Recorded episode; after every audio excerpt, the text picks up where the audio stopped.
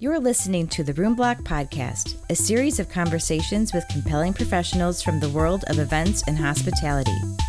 I'm your host, Jen Salerno. I've spent the last 20 years in different facets of the industry, working alongside a variety of people that have one common goal to serve our customers by creating memorable experiences. Now, I want to share with you the passions, inspirations, and challenges of the individuals who make it happen. Welcome to the Room Block and enjoy your stay. This episode is brought to you by JTS Connect, offering host, MC, and moderation services for live or virtual events, as well as podcast hosting and consultation.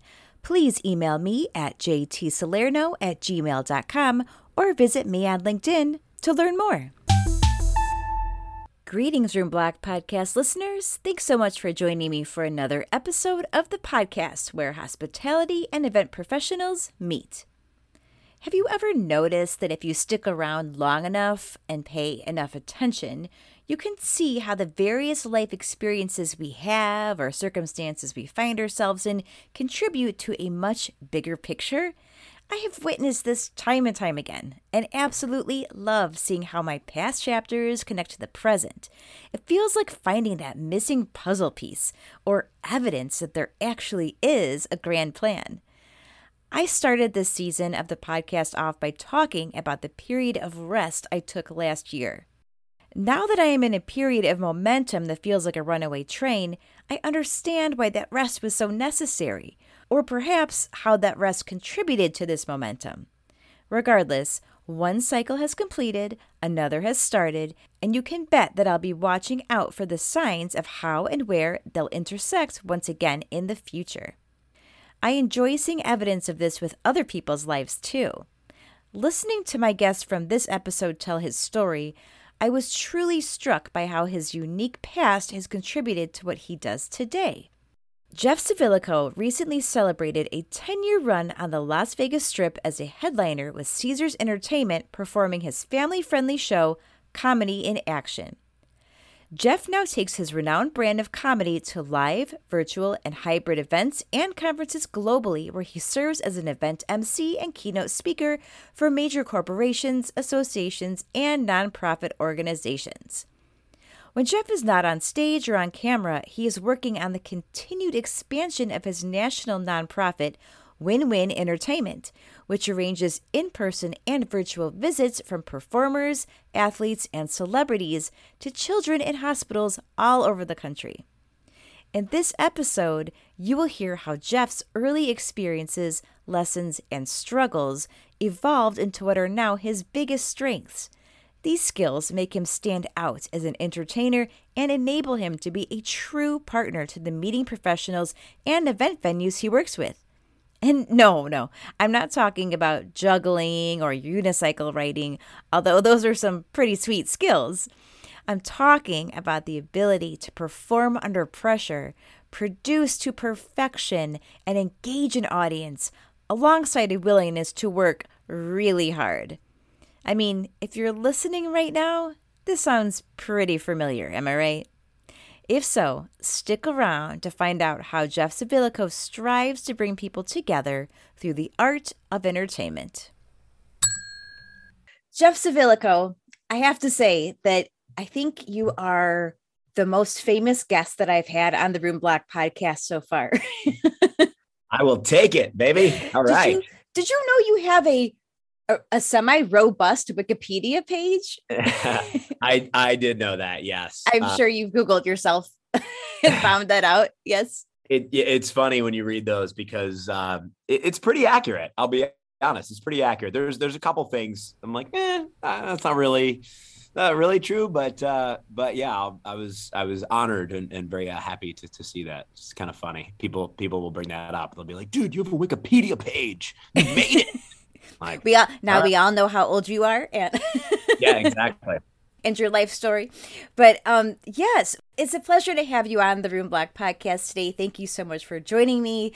You are described as a host personality and a Las Vegas headliner and a philanthropist. That is quite a range of of activities there. So I really would love to know, and you know, my job on this show is to relate my guests to the overall events and hospitality industry. And, you know, you are an interesting subset of that because mm. you are you've performed in entertaining and you now work with corporate events and also your involvement with philanthropy. I mean, there's just, it's very interesting. So let's go. I'd love to just kind of start at the beginning real quick and just find out exactly how did you get to where you are? Take us, take me back to a little bit of an origin story.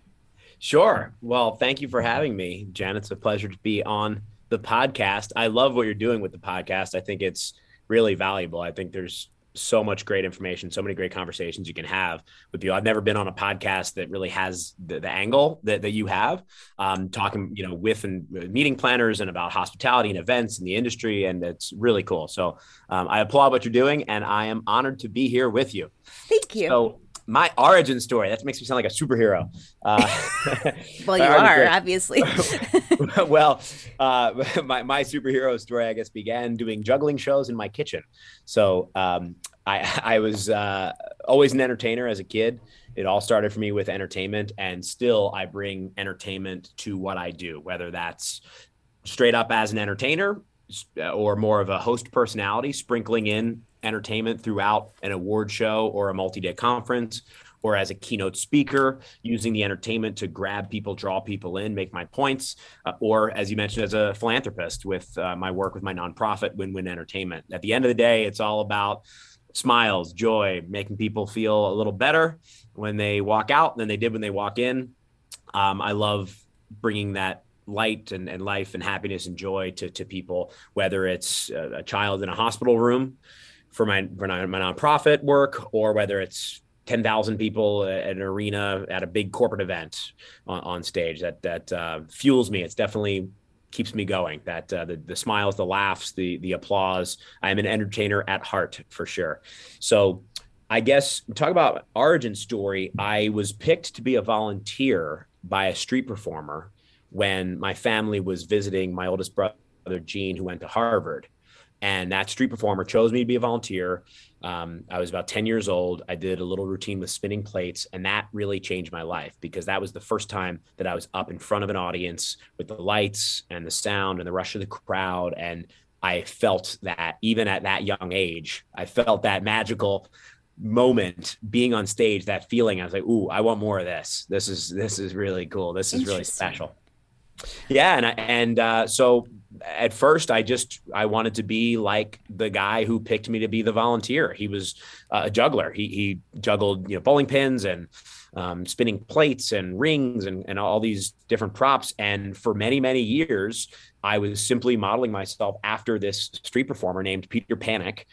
Uh, just doing juggling shows, learning how to juggle. After I would do my homework and I would practice juggling, balls, clubs, rings. I learned to ride unicycles. Um, my parents would buy me, you know, every every uh, birthday and, and Christmas growing up from when I was 10, you know, on, I would receive some sort of juggling prop, whether it was like devil sticks, Diablos, you know, uh, cigar boxes, all these different tools. And uh, I just was obsessed with it, really. I, I was obsessed with juggling.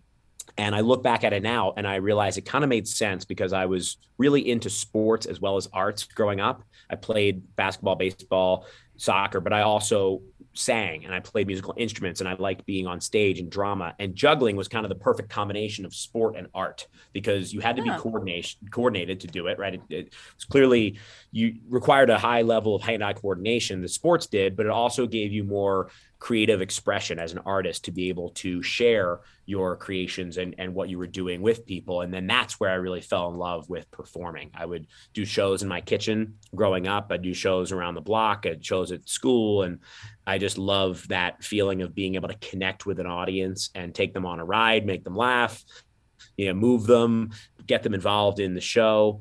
And for the next, you know, decade plus, that's what I that's what I spent my time doing shows at theme parks, cruise ships, um, Disney World, and eventually out out to Las Vegas.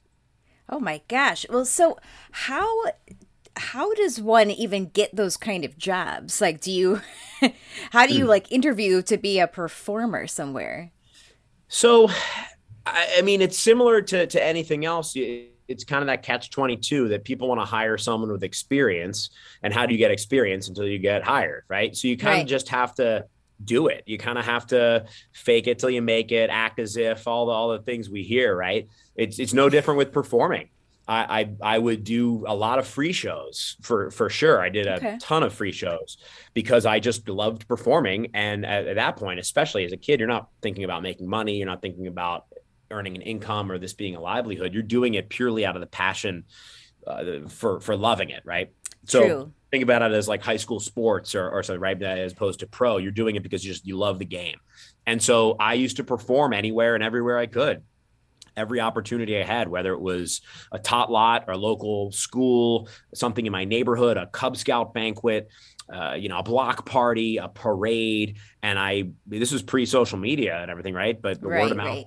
word of mouth travel. So I just, I was always juggling, always performing, trying to get in front of people. I was doing talent shows at school, you know, show and tell. Uh, things, summer camps, um, and uh, one thing led to another. And I guess the first really kind of made I call it a, a, real job that I had uh, juggling was as a street performer at the Inner Harbor at Baltimore. That I had I had heard that there were street performers there, and it was pretty organized. You had to audition. They had a schedule. You had blocks of time, and so I auditioned oh. to be a street performer. I was 15 years old, and I oh was gosh. accepted. And when you're 15 years old at the Inner Harbor and you're first getting these jobs, they give you the worst time spots because the people who have been there for years have earned the really good time spots, right? So right. I was on at like 10 a.m. on a Tuesday at the Inner Harbor when there was no one there. Um, and it was pretty tough. But again, I was an actual paid street, you know, street performer, paid in tips, I should say paid with quotes. Um, and and I would make tips based on you know passing the hat and, and doing shows. Uh, that was my first real gig as a performer. From then, I worked at Busch Gardens in Williamsburg as an actual performer, um, a strolling, juggling performer doing shows, and that was kind of to your to your point, like there was an audition process. They were looking for jugglers, right? They were looking for stilt walkers, comedians, ventriloquists, magicians, right? There was a whole cast that they were looking for. And I auditioned for the juggler spot. I got the spot and I learned very quickly they didn't actually want a juggler. They wanted a performer who knew how to juggle. Very different. Oh, okay. Interesting. Very different. And I learned on the job very quickly that people, and this sounds harsh, but it, I don't mean it to be. People don't care about juggling. They want, they care about being entertained. They care about laughing, connecting, right? If you're just standing there juggling, people are might, you know, walk by, stop for three seconds, especially now they could google it youtube it like the best juggling in the world they could see they sure. they, they want to be entertained they want an experience so i learned on the job ooh i need to get people involved i need to pull somebody in let me have this person help oh they laughed when this messed up. Let me try to create that situation again. Let me pull in the the child now. That creates a different element. Now i've got the child and the adult on stage right? Now let me add a partner. I'm doing something with a partner that adds more opportunities for comedy for engagement. So over the course of two summers i worked there when i was 16 and 17 i learned a lot about performing.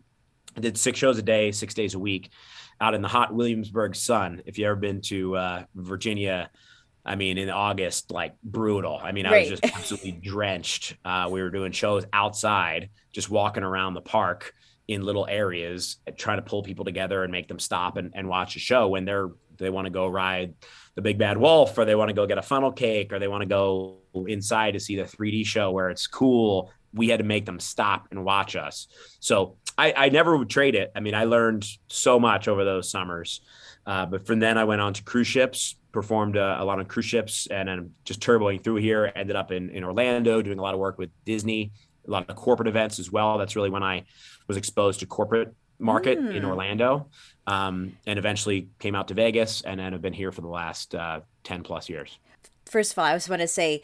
I, I love the fact that you just went through that whole Busch Garden story because it's like layering in what how you learned to engage an audience and the importance of bringing people in and connecting people and i mean that's clearly what has helped you so much through your career and brought you to mm-hmm. the success you've had today but aside from that vegas was ultimately where you wanted to end up right you said that was like kind of your your dream was to get to vegas And why is that? What was yeah. what was behind that? Well, you know, I think it's a really powerful testament to the brand that Vegas has. Even as a kid, I'm 10 years old doing shows in my kitchen. I'm thinking, I got to get to Vegas, man. Like, you know, if I, I gotta, I gotta be somebody, I gotta get my, my name on the strip. Like that's pretty powerful. I mean, worldwide brands, iconic brands, the Flamingo. Sure. I had my show at the Flamingo for years. The, I mean, you're on an airplane flying to Singapore. The guy next to you has heard of the Flamingo, right? Oh, what do right. you do? I'm a headliner at the Flamingo. They're like, oh, wow, like you must be good. There's it's that kind of seal. And even at that age, I knew as a performer, again, watching VHS tapes of these acts like Siegfried and Roy or you know Lance Burton or you know or uh, different performers that that they had shows in Vegas, right? They they performed in Vegas, so that was always the the dream. It was always a, a part of of the dream, and uh, so fortunate to be able to actualize that dream. My mid twenties, I decided to pack it all up and uh, head head west and, and go for it. Okay, that's amazing. I can't even imagine what it would have felt like to get out there and be like, okay, like here I am, really relatively early on. So mm-hmm. that's eh, very cool. But so tell us about what you did there in Vegas. I mean, I so I mean you were headlining, but so what kind of shows?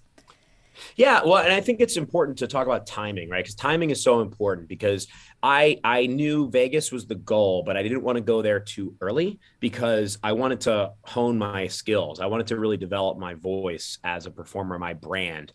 And I, I knew I wasn't ready. I had the self awareness to know that I was pretty raw, I was pretty green. Like there were some things that were working, but I hadn't really, I hadn't really built a show that was worthy of of Vegas. Uh, and and again, if I had gone there too late, I don't know if I would have. I say this out of love.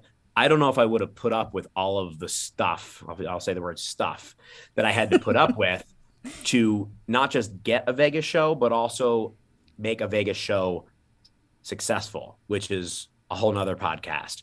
But let's just say it's a lot of work and it's a lot of work that people don't realize. It's not like oh yeah you it's a lot of work. You got to be the best performer ever. Nothing to do with on stage. It's a lot of work like hustling you know building relationships uh, talking to ticket brokers um, call centers charity events radio spots business sense understanding ticketing understanding the concierge community understanding the broker the mm-hmm. ticket broker system agent commissions like deals with with other shows with their partners understanding the players the politics like there's a lot there's a lot there. So yes, you have to be good on stage. You have to deliver a great product. But if you're producing the show yourself, like like I was, right, that was that was the goal. I, I wanted to be in charge. I wanted to produce my own show. I didn't want to hand it over to somebody else. Mm-hmm. There's a lot more there. So I think again, I was young enough that I was okay walking the strip like 12 hours a day handing out rack cards and Jolly Ranchers and snapping selfies with ticket agents and plugging my show. If I had reached uh, probably like a little higher level of success earlier in my career, I might have thought to myself, ah, like I'm, you know, I don't need to be doing that, or like, oh, I felt like, oh, I'm too good for that, or I'm too big for that. So, so it was kind of that sweet spot where I was like hungry enough and had the energy to make it happen and make my dreams come true and hustle, hustle, hustle, but also established enough and experienced enough as a performer that I could deliver the goods and and bring a quality show to market that people would say, "Oh wow, this is unique, this is memorable, this is impactful, it's it's fun. Like we like this guy, we like this show." You know, what a sweet spot because like you said, you like had a crash course in how to market, how to you know how to promote yourself how to sell. I mean like that is again another layer in to what has made you successful today. And you know i want to think about this as we go on with our conversation all these different ingredients that kind of you have that make up why you're so good at what you do and what you can bring to say the event community because these different skills that you're talking about you know you, you, just you don't have those. You don't just you're not just born with them right? I mean it's like this crazy experience that i mean it, to somebody else it's like wow like that's all like a lot of wild mm. stuff but it is it it all creates this very these very tangible skills that you can then bring to the events that you do now. You're absolutely right. Like i i, I honestly i don't i don't usually think of that but i think you're right. I think the background experience that you have in one area obviously informs your perspective and makes you a more well-rounded or more um, experienced person in, in the other world, which which is corporate in, in this case. Um, and I think that's true probably for all your listeners, right? There's a lot of people who move around and they might they might have been on the hotel side, right? Or now they're in production, right? Or or they used to work um, in in events, in event planning, and now they work for one speaker individually, so they know what to look for, what questions to ask, or they know you know how they know, oh, we're going to need more time for rehearsal because when I was on the event side, we always used to run out of rehearsal time in these types of situations. So, yeah, I think a lot of it is just about bringing your past experience to the table in, in what you're doing now. That's um, that's a great point. Well, I, I'm I'm partial to that discussion just because it's something I think you, you reach a certain point in your career, you know, like 20, 25 years, and you have a, the, all those different experiences under your uh, under your belt from the very very beginning of things that seem like you know grunt work or you know you walk in the strip for 12 hours a day, but then you realize you're like, gosh, if I didn't have that then I wouldn't know X, Y, and Z that I can bring to my clients today. So I think I'm at that point in my career. I have had that variety of experience, and it has totally helped me to then create this like bigger picture of how what I can bring to the table. So, I mean, you're obviously in the same boat. Absolutely. And as a producer, it's funny, I get on site now and sometimes everything is handled most of the time. I'd say everything everything's really well taken care of. Right, production company's great. They're working in everyone's working together as a team, and things are firing, and everyone's doing a great job. Right, that that's the ideal, and that's that's usually the case. But often, you do it long enough, you run into a difficult client or an experienced uh, person, or you kind of realize, wait, nobody's really in charge here. Like everyone, ha- there's all these silos right? There's all these mm-hmm. silos. Like they're the events people are like really good and they know what they're doing, and the production people, but like who's actually kind of calling the show, for example? Like who is directing? Who's the person at the top who is literally cueing the video and then making sure I'm ready to go on stage and making sure, oh, this speaker finished six minutes early. So, Jeff, you need to fill this, right? The, the big events, the great events, they have all those things handled. But oftentimes you get in a situation where you realize, okay, I kind of have to fill in here I'm like the producer almost, or I'm I'm I'm the show caller. Like I'm a I'm a showrunner because otherwise it's not going to happen, and I don't want that to fall through and impact my client's event. So I have to kind of step up, and I I can feel myself going into producer mode, where I will tell the, you know the gentleman behind the board, you know, hey, he, he's wrapping early. You know, be ready with the lights. I'm going to go to the center stage. You know, my channel's open, so I'm it's on me. I'm flicking this open, and I'm going to throw to that video. It's the second one, da, da, da, right? Just to make sure everything is set because. I've been in so many situations where you just kind of get a sense. You're like looking around. You're like, mm, this guy's kind of checked out, or he's not really engaged, or or this lady's like got too much else going on, and I don't think she's like remembered that you know the hotel staff person has to dim the lights and they have to be ready on the other side of the room uh, to dim the lights at this moment for the video because you know they're understaffed at the at the production side or something like that right? So you really have to have a sense of everything that's happening at the event. And i never try, i never step on toes. I never do that if i'm not asked to or if i don't feel like it's needed right, but right. having that ability to be able to read the room not just read the audience but also read the room from the event side and the client and the production and all of that and to say you know what i kind of have to be you know, host slash producer on this one or host slash uh, event planner just to kind of make sure that all the uh, i's are dotted and, and the t's are crossed here Right. Well, you know, I, this brings me back to conversations that I've had and heard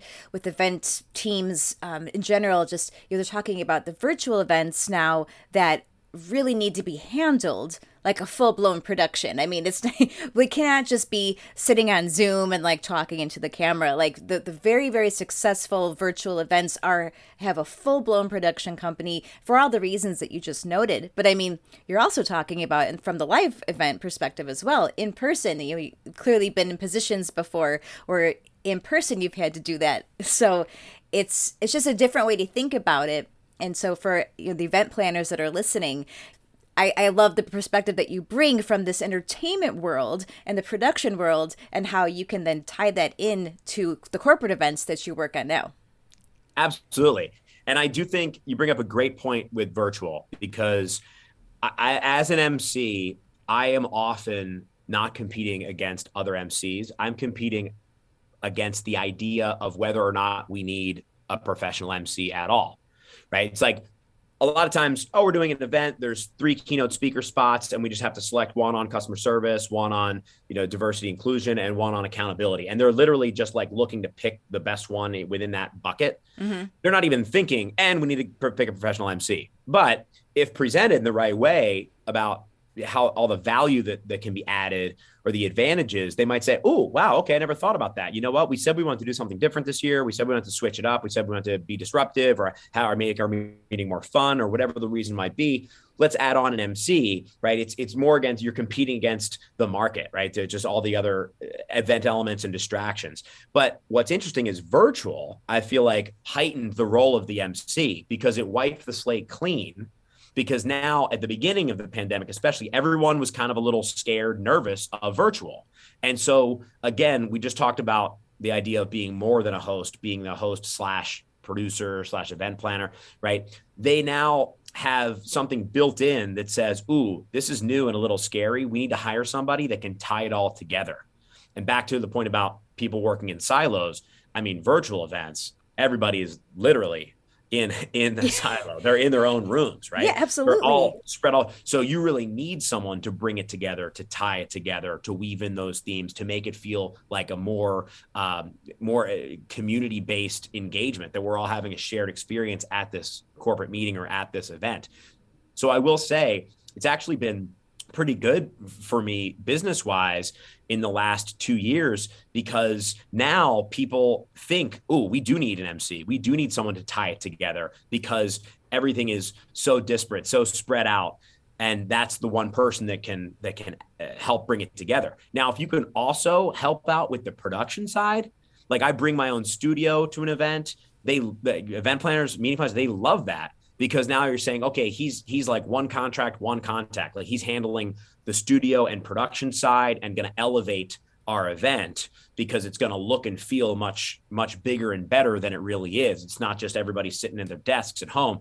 This guy's coming to us from a major studio in Las Vegas. So again, when I look back at the the whole like trajectory of COVID and what it has done to events, I think now moving forward, people really see the value of a professional MC, and I think that happened largely in part because COVID really forced the issue and heightened the the issue of being able to bring people together, and that's stuck through right. So now even beyond virtual events, when I go to live events that are streamed or or true hybrid events, now people are saying, "Oh yeah, we we should hire an MC." That went that worked really well with our virtual event.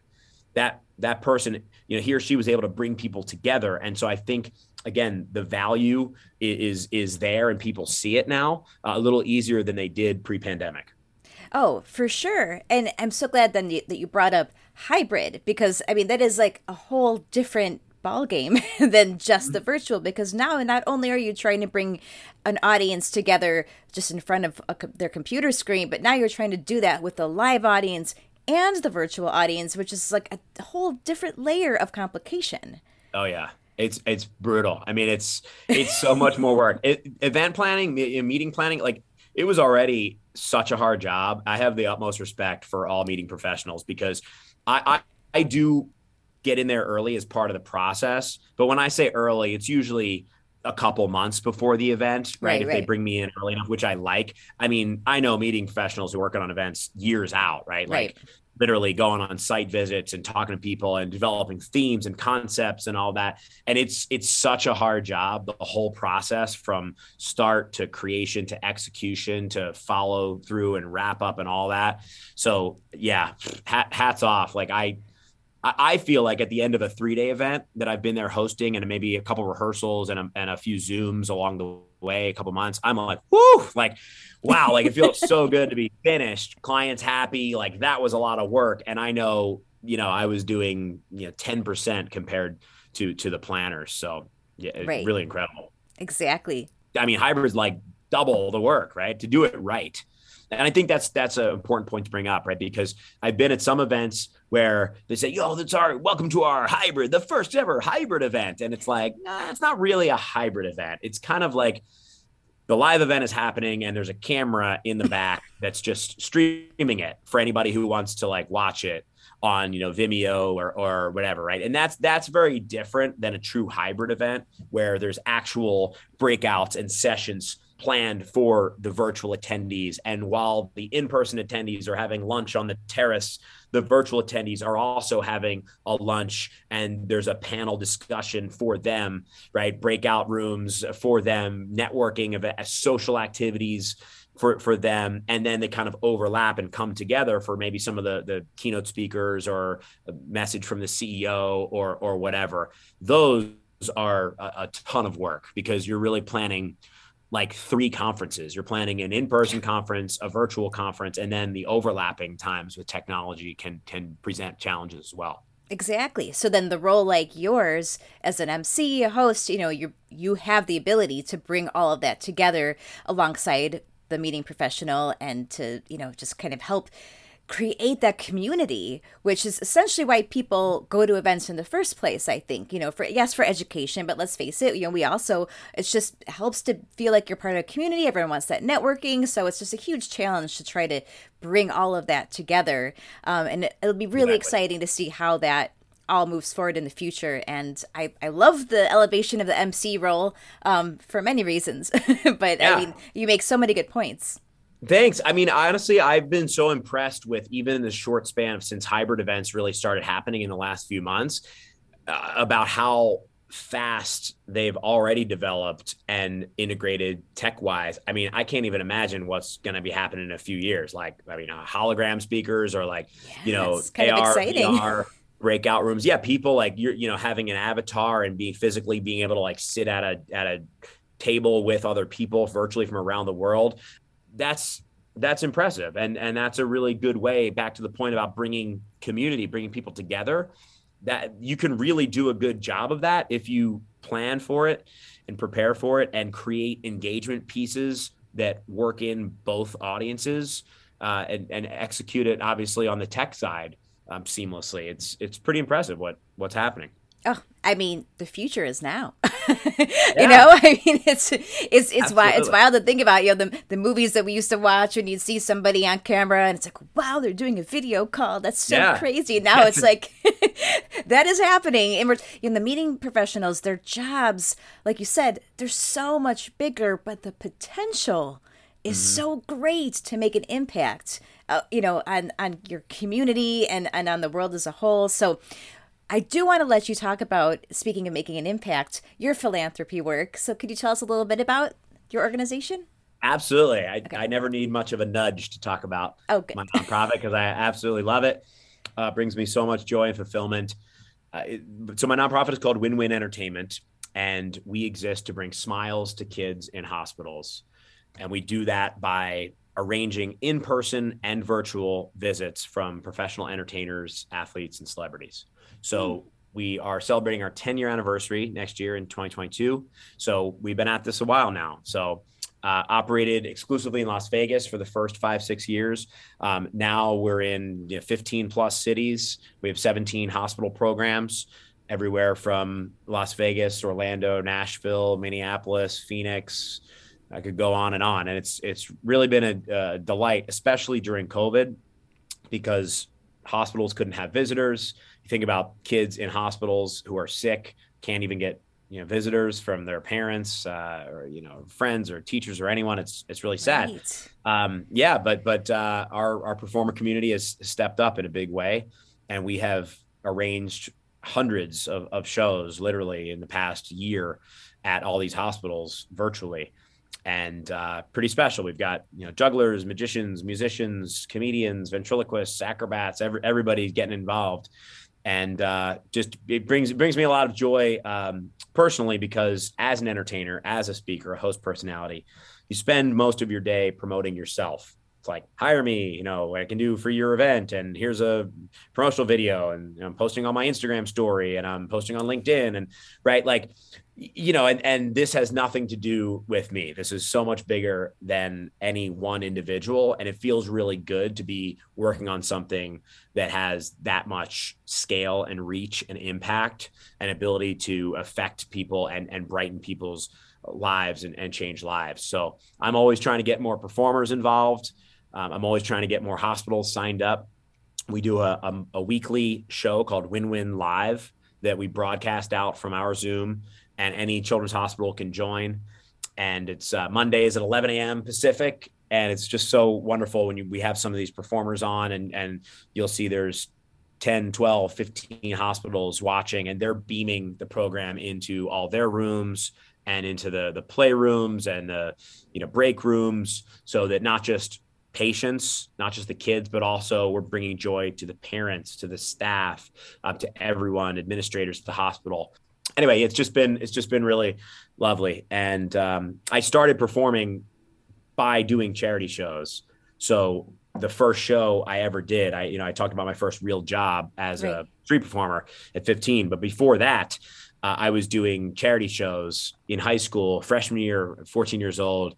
Uh, we were asked to do a service project, and the project was to do something that takes you outside of your comfort zone and write a reflection on it. Ooh. So yeah. So I remember the counselor, we were having a little chat, and you know, most most kids were going to soup kitchens or um, you know, senior care facilities to to volunteer or read or you know, play board games with folks. And I thought, well, I know how to perform, kind of. I'm doing little shows in my kitchen, and uh, there's a special needs school in the area, and uh, my dad, who's a dentist, used to service them and give them dental care and, and everything. And I said, "Oh, why don't I do a show for the special needs school? That'd be kind of fun. That'd be different. It, and that's definitely something way out of my comfort zone." Um, and uh, it, that show changed my life. So I I uh, kept performing there, and then I started performing at other charities, and just kind of grew and spiraled from from there, and um, never stopped performing and never stopped doing the charity shows, and then kind of turned professional at a certain point, and um, it's always been a it's always been a big part of my story, of my narrative, and kind of how I how I got into this. Um, it's not like I, you know, got the show in Vegas and thought like, oh, I'll I'll start, you know, I'll, I'll partner with a hospital. I'll start doing shows at at this facility. It really that came first. Yeah. I was a charity performer before I was a professional performer.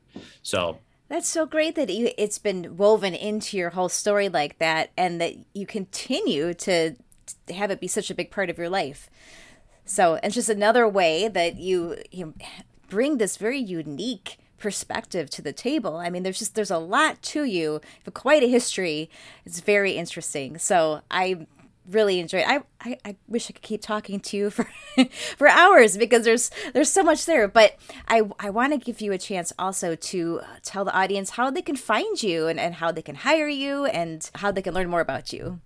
Awesome. Well, I, I, certainly appreciate the opportunity to to chat. I could I could go on and on here. Yeah. I love talking about this stuff. Um, yes. I really do love doing corporate shows. By the way, I really do enjoy it. I love learning about the different organizations, about the different industries. I love especially hosting because I get to study. I'm a nerd at heart, um, big big nerd over here. And I mean, come on, you just look look back at my juggling. You know, I was doing juggling shows. You know, in high school. Uh, I think it's paid off. uh, yeah, yeah, it ended up being a, a good move, but uh, um, you know. So anyway, all right, I digress. Um, I'm at Jeff Civillico. Uh, that's uh, J E F F C I V I L L I C O, and we are at Win Win Charity. If you'd like to find out more about Win Win Entertainment. Excellent, thank you. And there's one final question, and I did not prep you for this, so. but on my show, now. Yep, yep. On my show, uh, I give all my guests a chance to issue a compliment or a complaint. And when I say that, I mean in any topic you want at all. So I didn't prep you because I thought you could handle being off the cuff because that's kind of what you do. yeah, see that. But so you know about, about anything. It doesn't have to be about about the events sure. industry or just life in general. I got one. I mean, I, I hope this isn't too cheesy, but I, I, this is how I feel. I'd like to issue a compliment to the events industry for everything they've been through over the past 18 months because I think they've been extremely resilient. When I, again, I said earlier, I have the utmost respect for event professionals.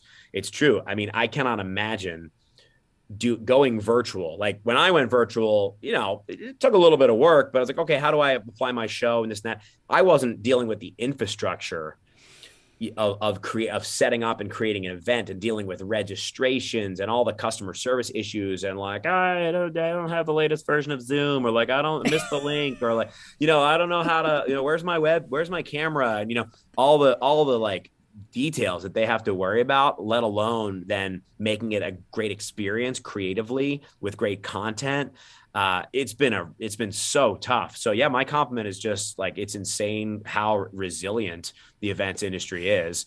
And when I look now, I just did an event for Signature Travel Network at the Venetian during IMEX, and it was like, nice. I mean, the the numbers are insane for 2022, which is fantastic. Like re- things are coming back stronger than ever, right? With travel and with meetings and with events, and now we have the virtual option and the hybrid option to expand reach and impact. So events are just going to be bigger, better, more unique, more memorable, more impactful. And I think that's pretty incredible. So yeah, my my hat goes off to to everyone that's had to deal with moving to virtual because they probably didn't want to, just like I didn't want to initially. Um, but they they most likely embraced it and um, did the best they could with it to kind of get through this period. And uh, my guess is that most of the time it went better than we all could have expected or hoped for and now we're coming out on the other side stronger um, with with more options to to surprise and delight and, and please our clients and uh, and reach more people. So that is the perfect way to put it resilient and creative because it's just like everything you said it was just the the options that exist now on the other side of all of this where first it was like what do we do? Is it all going away? And then it's like actually it's not going away. It is now bigger and better than ever. So i mean Absolutely. i just have nothing but excitement for what's to come. So amen. Yeah i, I love that it. way. It's exciting time for our industry it is for sure.